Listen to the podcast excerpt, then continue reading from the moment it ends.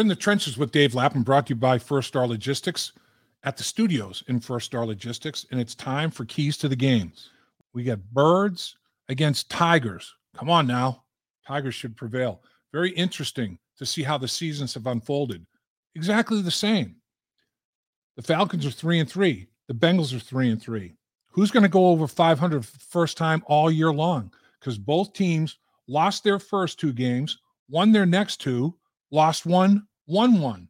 Haven't gone on any kind of a streak. They've had the exact same pattern to the three and three start to their respective seasons. Let's start off with a very unusual factoid.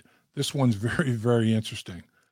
406 teams in the Super Bowl era gave up 228 yards rushing, at least 26 points, and lost a turnover battle. Of those 406 teams, the record four wins, 402 losses until Sunday. The Bengals are the fifth team to win. Now the record's five and 402. It's interesting to give up 228 yards rushing or more, 26 points or more, lose the turnover battle, and still win the game. As you can see, five teams have done it to win, have happened to them, and they still won.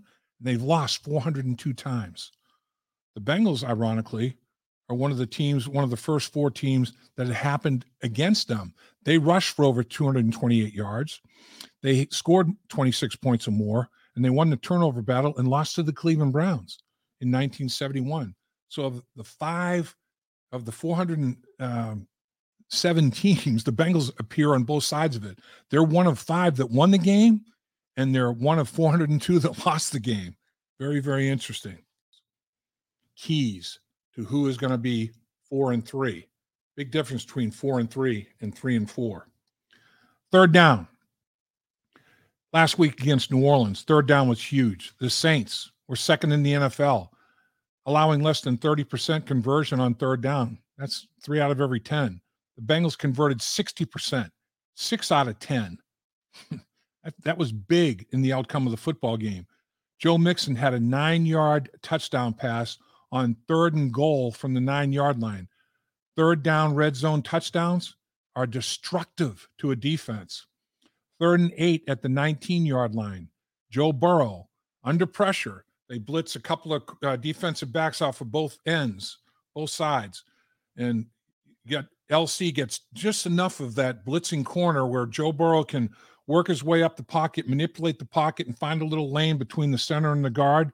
And once he breaks the line of scrimmage, from the right hash mark to left sideline was all green pasture, wide open, 19 yard scramble touchdown. Third down in the red zone, third down red zone touchdown on third and eight at the 19 yard line. Another killer to a defensive football team. So that that was that was huge. Let's talk about red zone in general. On this New Orleans team last week, they only allowed one out of three red zone possessions to to end up in a touchdown. That's 33.3%, one out of three, tied for second best in the NFL. New Orleans said, All right, we're going to be able to hang in there because we're not going to allow you to get seven. We're going to make you kick for three. The Bengals offense goes three for three. They get in the red zone three times. They convert every single one of them, 100%. New Orleans offense, they had scored four out of every five possessions in the red zone, 80% second best in the National Football League. The Bengals hold them in the red zone four times. They score one touchdown in five red zone opportunities, 20%. Bottom line is the red, third down and red zone execution won the football game last week against the Saints. The Bengals had three possessions in the red zone. They scored touchdowns every time, 21 points. The Saints had five possessions in the red zone. They scored one touchdown, kicked four field goals, 19 points. Bengals had two less possessions and scored two more points than the Saints did. When you start only getting three instead of seven, makes a big difference, particularly when the other team getting seven every time, like the Bengals did.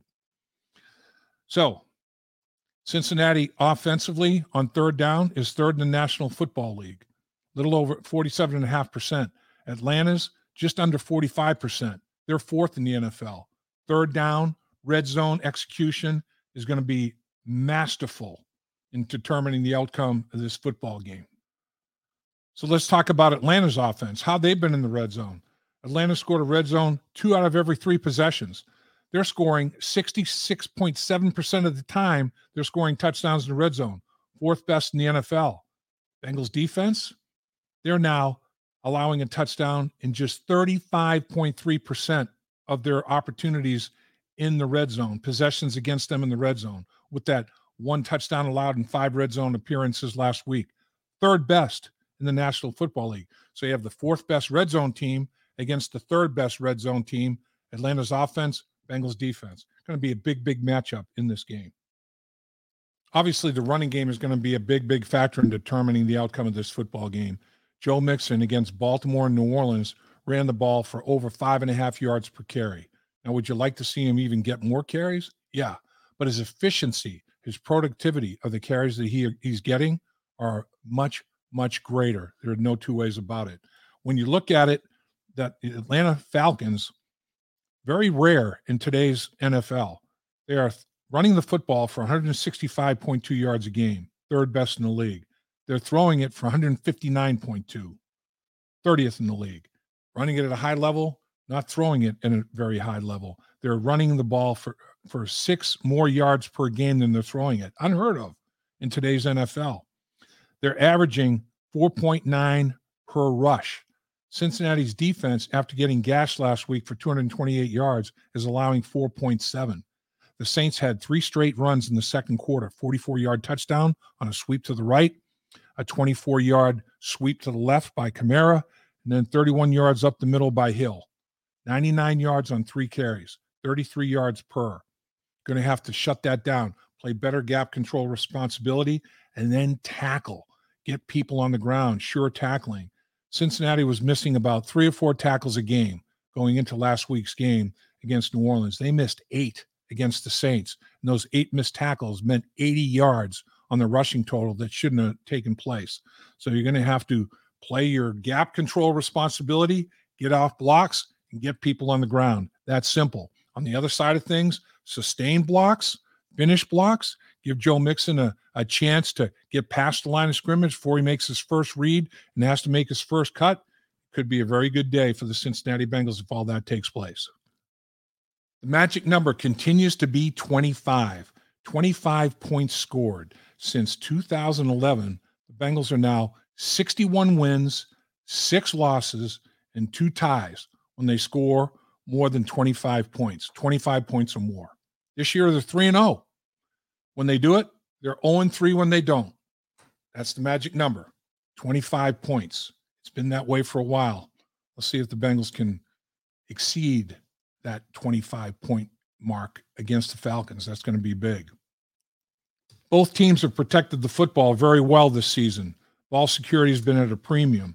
Both teams only have eight giveaways. The difference is Atlanta has eight takeaways, which makes them plus two. They're tied for seventh best in the National Football League. The Bengals have eight takeaways, eight giveaways. They're dead even. So they're middle of pack uh, in the National Football League in terms of turnover differential turnovers are going to be huge, huge. They're going to determine the outcome of of close football games.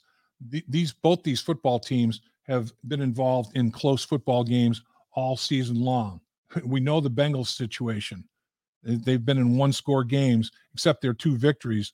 Three of their losses and one win have been one score games. The other two victories have been two score games.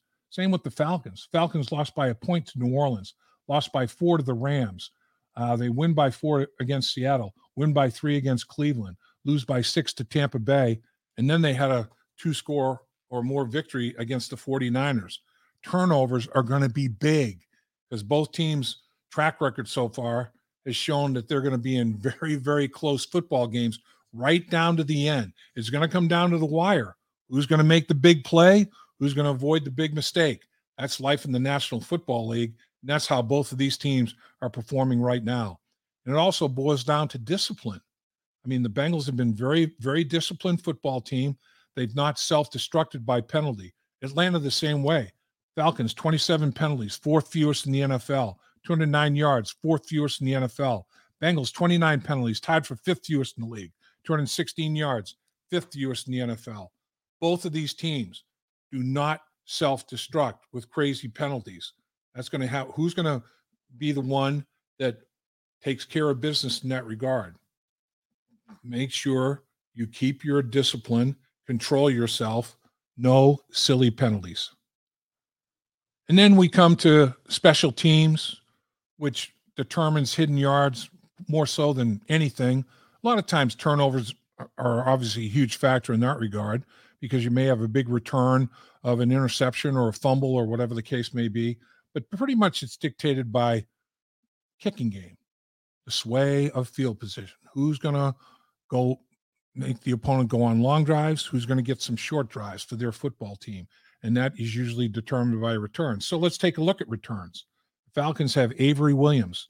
This guy's one of those guys, averaging 17.8 yards per punt return, best in the NFL. 24.8 yards per kickoff return would be top five if he had enough returns. A lot of kickers are just kicking the ball into or through the end zone on kickoffs, as we've seen. How about uh, Trent Taylor with the Bengals? He's averaging 11.8 yards per punt return, seventh in the National Football League. Evans is averaging 25 and a half yards per kickoff return. If he had enough returns, he'd also he'd be in the top three in the National Football League. The reason that uh, both kick returners don't have enough because, like Evan McPherson, 26 touchbacks, number one in the NFL. Pinion, the punter, is also the kickoff guy for the Atlanta Falcons. He's got 22 touchbacks, tied for seventh in the NFL. Teams don't want to allow kickoff return guys to do their thing. They're burying the ball into the end zone and satisfied with the touchback at the 24 yard line. But hidden yards, who's going to take have that advantage? If you have an advantage of, say, 10 yards per average drive start, hold the Falcons to the 23 yard line is their average drive start on 10 possessions. The Bengals get the ball at the 33 yard line of their own 33 yard line for 10 possessions. That 10 yard differential times 10 possessions is a football field of hidden yards. Those add up.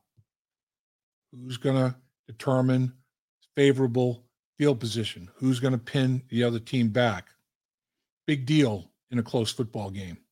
Dave Lapham here, and every day I am grateful for my experience to have played professional football. As a player, I realize self motivation leadership, and appreciating your teammates are key. At First Star Logistics, you can use those same attributes to create the life you want for you and your family. Build your future by working hard like I did. You'll see results both on and off the field. Call First Star Logistics today and be part of our winning team.